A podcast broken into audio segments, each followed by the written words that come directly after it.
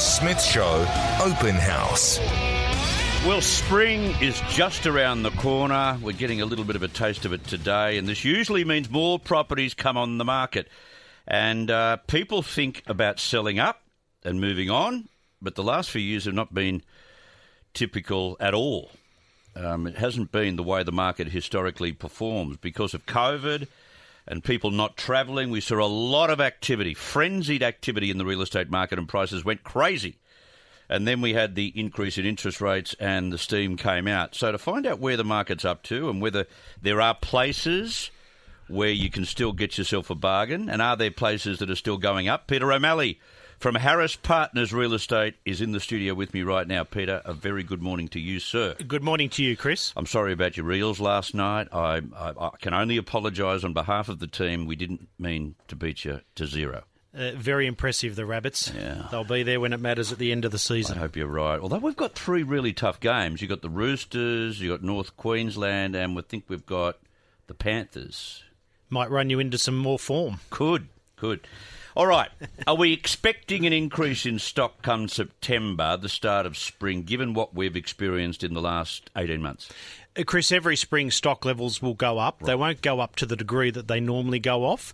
I think the major uh, message out of the current market is there is a standoff. Generally speaking, sellers don't want to sell and buyers don't want to buy. Accordingly, we've seen a crash in sales volumes. Um, right. There's a lot of real estate agents around town that have seen an absolute crash in, in the number of properties they're selling. In terms of prices, Sydney house prices have down 5.3% for the last quarter, and they were down 2.5% in July, according to CoreLogic's numbers. So 2.5% for the month is 30% annualised. So you can see here that uh, yeah. vendors don't want to partake and buyers are worried about further price falls, so they're tending to stay on the sidelines. Now, we were saying off air about properties being pulled from the market when vendors haven't been able to fish around and get the sort of price that they were expecting, so they've pulled them from the market.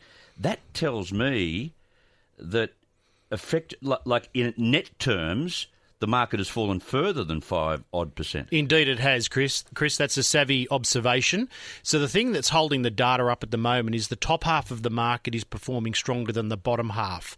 Combined with the point that you've just made, a lot of vendors are not accepting the best market price and are opting to withdraw instead.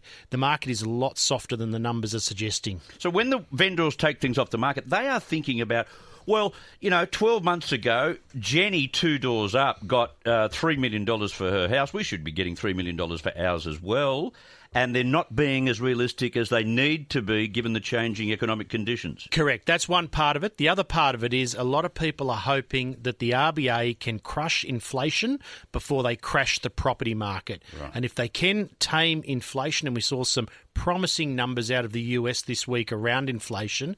If they can tame inflation, um, we're hoping for some interest rate relief coming into 2023, which may stabilise the property market. So there's a lot of vendors that are opting to ride the dip, hoping they can get to the other side and some stronger prices uh, in 12 months' time. What can you tell us about auction clearance rates um, currently? Uh, they're sub 40% on some weekends. They've been hovering around 40% for the last two to three months. Right. It's a very, very risky sale process in the current market and an ill advised sales process unless you've got a highly desirable property or you are fortunate enough to own a top end property because that is where that is where the buyer demand still exists large family homes at the top end because people at that end of the market don't seem to be as impacted by the higher interest rates as what buyers at the lower end of the market are so if i put my house up for auction against better judgment of Peter O'Malley and I end up getting a really good price offered to me in the first 2 weeks of the campaign do I still have to pay for the auction uh, yes you do you do? Yes. Right. So an auctioneer is paid on the booking. Right, okay.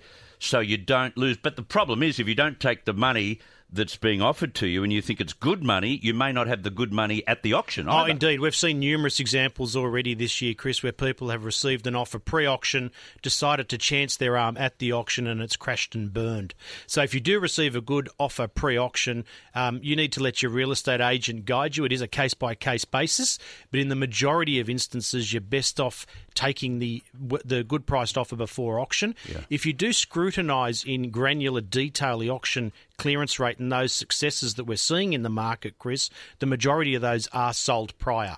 So they're credited mm. as an auction sale, but they're actually selling prior to the auction day. So if we're talking sales under the hammer, that's probably only representing yes. about 10, 15% of all transactions in the market at the moment. That's interesting. Doesn't show up in the statistics. That is really interesting.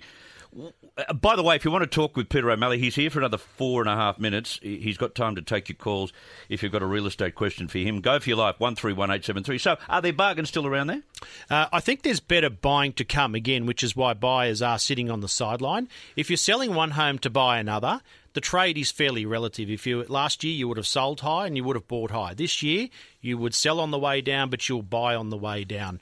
Um, mm-hmm. I think if rents continue to go up and prices continue to pull back, value based investors will return to the market, which will put a floor under things. Okay. So, investors are not spooked by interest rates to the degree that owner occupiers are, because when you're an owner occupier, higher interest rates are non tax deductible.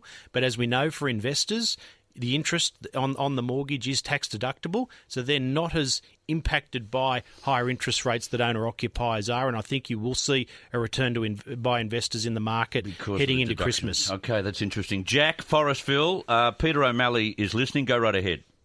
Yeah, I'm just. Uh, I just heard you say that people pay for the auction regardless. Like if if a place says it's for auction, um, they they you're saying they do pay for it, or Jack um, auctioneers, um, uh, you know, want to be paid on the booking. So what I right. what I know that a lot of real estate agents are doing is they're not booking the auctioneer until the Monday before the auction because they only want to pay for the auctioneer if there's actually an auction. But the reality right. is whether you book the auctioneer on day 1 of the campaign or day 25 of the campaign, once you have booked the auctioneer in the majority of cases it's non-refundable. And there are unfortunately right. for the auctioneers there's a lot of auctioneers sitting around on Saturdays at the moment with not much to do. But you're not talking about astronomical prices for this process. Uh, an auctioneer is about $800. Yeah. I think the bigger, bigger consideration, Jack, for for someone that comes to market and fails to sell is the advertising campaign, which can ra- you know range from five to ten thousand dollars, non-refundable. That's the true painful cost in coming to market and not selling. And Chris and I were just talking off off air. And if you do want to sell a property in this market, but you're not um, uh, willing to accept where the market has gone, you're better off not listing at the moment and waiting for better conditions because we are very quickly turning into a buyer's market here. A lot of houses lately where we're waiting for the auction day and like a week before, uh, there's no more auction. All of a sudden they're for sale again. And it's sort of like, okay, well, here we go again. We're waiting another four weeks, another four weeks, and constantly getting sort of dudded to be honest with you. So, sorry, is the auction is the auction getting postponed, um, or it's being withdrawn? No, just withdrawn. Withdrawn. Yeah, okay, well that's that's the surest that's sign that there's a lack of yeah. interest in the property, and as a buyer, that represents an opportunity to go in and make a, uh, a, a bid at the price that you're prepared to pay. Yeah, that's it. Okay. Thank Good you. on you, Jack. Thank you very much for that. Except, except the problem is, as we've discussed, if you get a price that you think you may have been looking for at auction, and you get it offered to you, you can't say, "Oh, that's a good price. We should take." If we're getting that now, imagine what we're going to get at auction. You may not get anywhere near that at auction because that person's still looking for a house and goes elsewhere. If you get a pre-auction bid, Chris, what you need to say to yourself is to get this price or better at the auction. I need another second or third bidder prepared to bid yeah. above this level. And if your real estate agent cannot give you the comfort that that buyer competition exists on your property, mm. you're better off accepting the pre-auction bid or withdrawing from the market and forget about selling. Okay. What about interstate? What what, what happened during were, were interstate places like your Perths, your Adelaides? your Darwins and your Brisbanes, were they getting in, into the going the same direction as Melbourne and Sydney? And what are they doing now? Uh, the other city that really boomed during COVID was Brisbane, as we speculated it would about 18 months ago. Um, last year, the weakest markets were Adelaide, Perth, and Darwin. And now, as we come into 2022, the strongest markets are Adelaide, Perth, and Darwin. Really? Yes. Adelaide houses were up 3.4% last month. Perth was up 1.2%, and Darwin was up 1.9%. Uh, because they're coming off a lower base. So we're falling mm-hmm. harder in Sydney okay. than the rest of the country because we had a higher base, and uh, vice versa for those other capital cities. So the property market in Sydney, in particular, is pegged right now onto what happens with inflation and interest rates. And if we see them stabilise, maybe the beginning of next year or the latter part of this year, you'll see the property market uh, revitalised. Indeed. At the moment, this is a sentiment based downturn.